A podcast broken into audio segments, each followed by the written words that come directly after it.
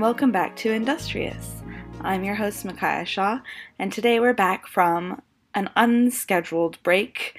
Last week, an episode did not happen um, due to many different factors, but this week we are back and we'll be discussing children in church and what a blessing and interesting challenge that is. As I've mentioned before, I am a mom to two little boys. My oldest is almost three, and my youngest is almost one. So they're two years apart. It's been quite the adventure. I love them both. Both they're very um, energetic, sweet little boys, and we keep them in church with us for our church service every Sunday. And in our community here in Moscow, that's a very common thing everyone does it basically. There aren't really other options for your kids to go to during the church sermon, but I know that it's not all that common in many other areas, many other churches.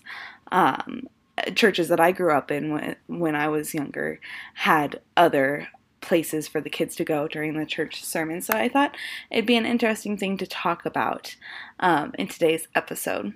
So I grew up um, a Baptist. I was in a family who went to a Baptist. We went to a Baptist church growing up. And I always remembered Sunday school, like the children's Sunday school before service, and that's parents would go to their Sunday schools, we'd go to our Sunday schools, and then we would go back into church. Usually, if I'm remembering correctly, we would go back into church with our parents for like the singing and the beginning portion of the church service. And then at a certain point, like right before the sermon, all the children would be dismissed to go to kids' church. Um, and I don't know if we actually did that for very long. I think pretty quickly when we were of that age, you know, no longer in nursery, you know, starting to go to kids' church, I think pretty quickly my parents decided that they would rather have us all together as a family for our Sunday, for our church service. Um, so we started sitting and staying in our pew with our parents while all the other kids ran off to kids' church, which was interesting. It definitely got some interesting looks because that was definitely not the norm in our church at the time. But we would sit, the three of us, my brother and sister and I would sit in our pew with my parents and my grandma and there would be, you know, as soon as the singing was done, as soon as the other kids were dismissed and we were settling in for the sermon, we'd all get our our gum or our snacks and the matchbox cards would be passed down and the coloring books would be passed out and everybody would get kind of settled in with their activity.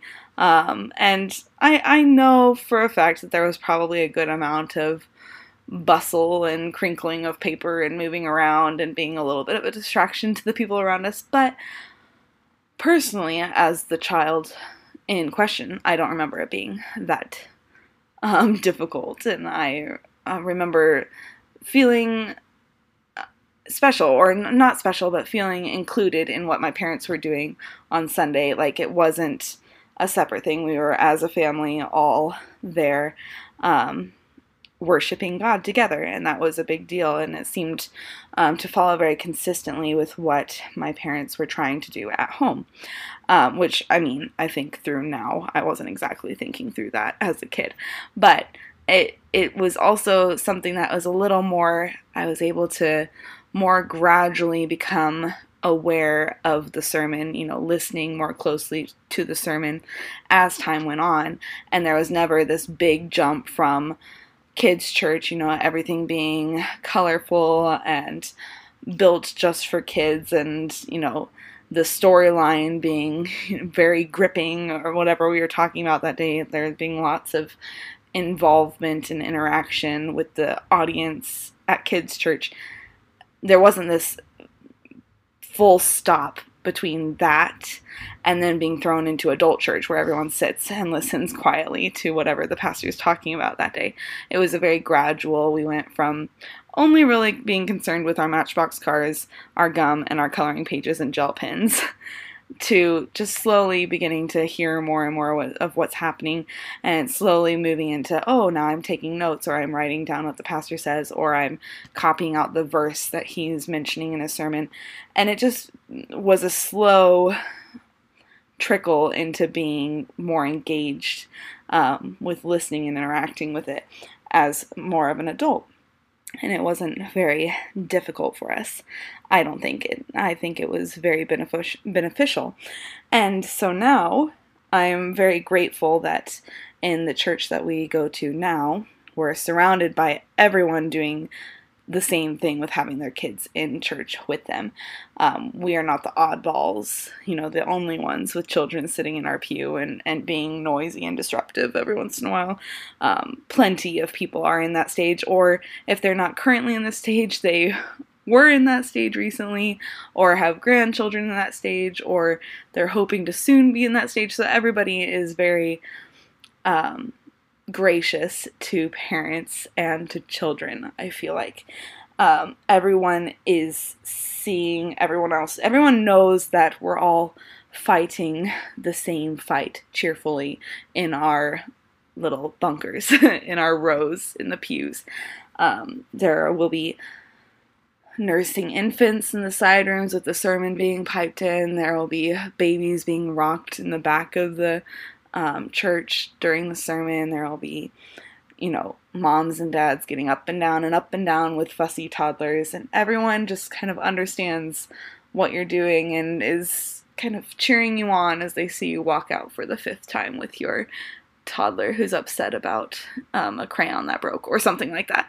It's very common. We, I remember multiple multiple different scenarios, which I think it's funny. I don't actually have that many specific memories of like seeing a parent get up with a child or or seeing a child have a meltdown or temper tantrum because there is a certain amount of it that is just normal and nobody is really taking note of oh my goodness did you see that Johnny was taken out four times today? You know that's not like what people are thinking about normally especially other people that have little children. You're busy enough with your own little movers in your own row that you you have to pay attention to. You're not looking at other people for the most part. But right after we had Graham, my eldest, he was born very premature, and I'll have to talk about that some other time. But he was born very premature, so we were up in Spokane, which has the big hospital the big hospitals that are capable of taking care of babies that small. So we were staying up there and we were up there for three months. So in that three months, months we were looking for a semblance of normalcy, normal life. So we were going to church. My husband and I were going to church at um, Christ Church Spokane, which is a similar church to the one that we go to here in Moscow. And it had some people who we knew, um, friends of friends, as well as people we had met at our church. So it was kind of a nice place to get plugged into for the three months that we were up there. But I have this vivid memory of sitting in the pew, and there was this one dad who kept having to get up with his little girl, and she was in quite the pretty church dress, big fluffy tulle skirt, you know, and the cute velvet top with the cap sleeves. You know, it was a really sweet little outfit, but she was having a tough go of it that day, just having a tough time. And he kept getting up and down, and, and nobody was like, like, could you settle down? Like, nobody was upset about them getting up and down. I think the general consensus was like, go fight win. Like way to go dad. Put in that that work you know. Um, training her to to sit in church with the family is quite the job but it is definitely worth it.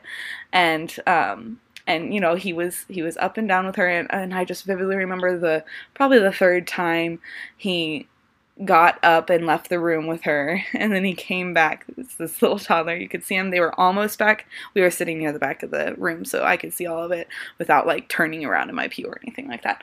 But he was almost back to their seat when she you know he's carrying her up. You know he she's about level with his head where she's being held. And you just see this little thought go through her her mind. And she just kind of looks at him and and you see her decide to do it. And she raises her hand just slaps him on the top of the head. And, and it's just this resounding little slapping sound.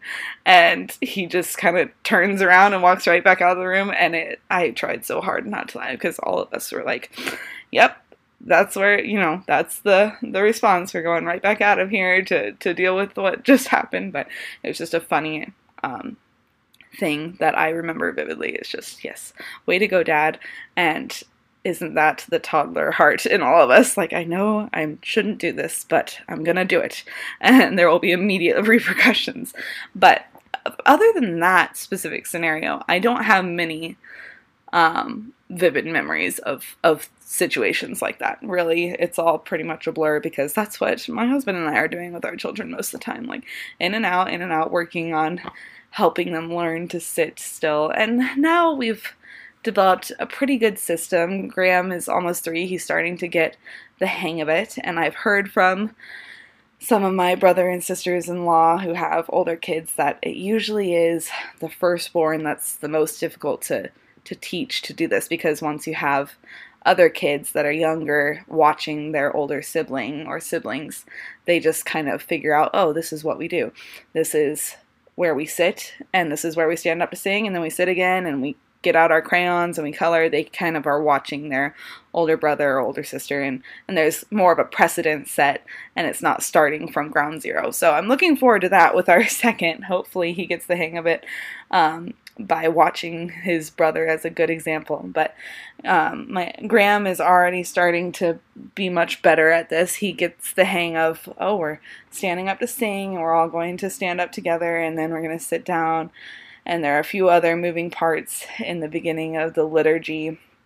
You know, he's very he's starting to be a little more aware of where we are in the whole process and how close we are to sitting and being able to get a snack out because that's what he's looking forward to for the most part is when do I get my fruit snacks? Is it now? Not yet? Okay. But um it's very um it's it's the big the big goal for him right now is getting to where he is allowed to open his snacks. Um, and then he usually has a book and and his Bible and some coloring page because our church provides a coloring page that goes with the sermon for that day, which is always very fun. Um, and then maybe he'll bring a car or two, you know, just play quietly while sitting in his seat. And it really has been a a process to get him there, but definitely a needed and necessary and wonderful process. I there have been times where we've thought, what are we doing wrong? Why is it this difficult? Because we have been blessed with a very stubborn child who we have no idea where that came from. No. Both myself and his dad have very stubborn sides to us. But which can be a good thing in certain scenarios. Not when you're trying to get them to sit still for church for the first time, you know. It takes some some training. But I think with, you know, having some things for their little, you know, hands to do, because it's difficult to get tiny ones to sit still for good reason. They're built to run around. They've got lots of energy.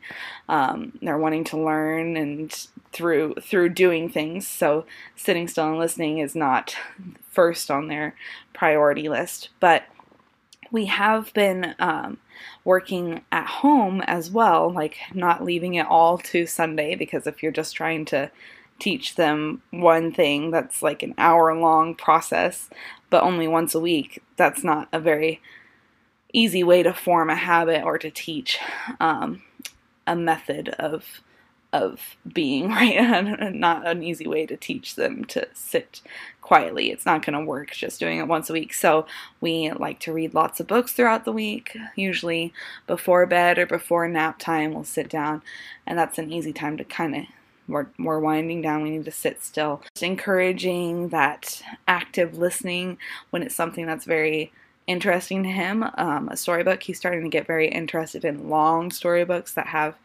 you know one picture that goes with a, a big block of text. It's not just little board books with you know one liners on each each page you know.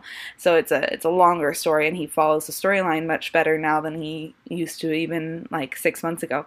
So those changes happen really quickly and reading books is a really easy way and entertaining way to work on sitting still um, so that's been something we work on at home. And I think another big part of learning to have your children in church with you is um, your own heart about it. I think um, if you go into it thinking that Sunday sermon is for you, is for you to be able to um, soak up every single word that's being spoken, then you're going to be in for a rude awakening, or it's going to be a really rough time for you because that's not going to work out when your kids are in there with you.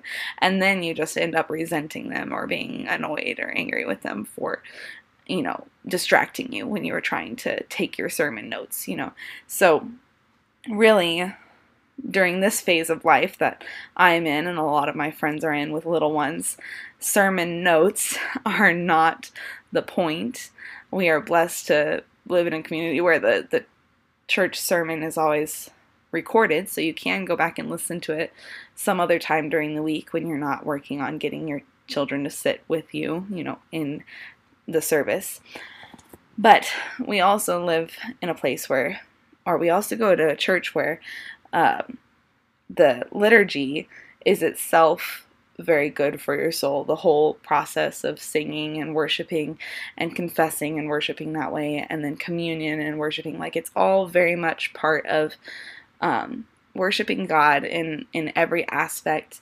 And the main aspect for us right now is in being faithful with training our children, and that is how we're worshiping God.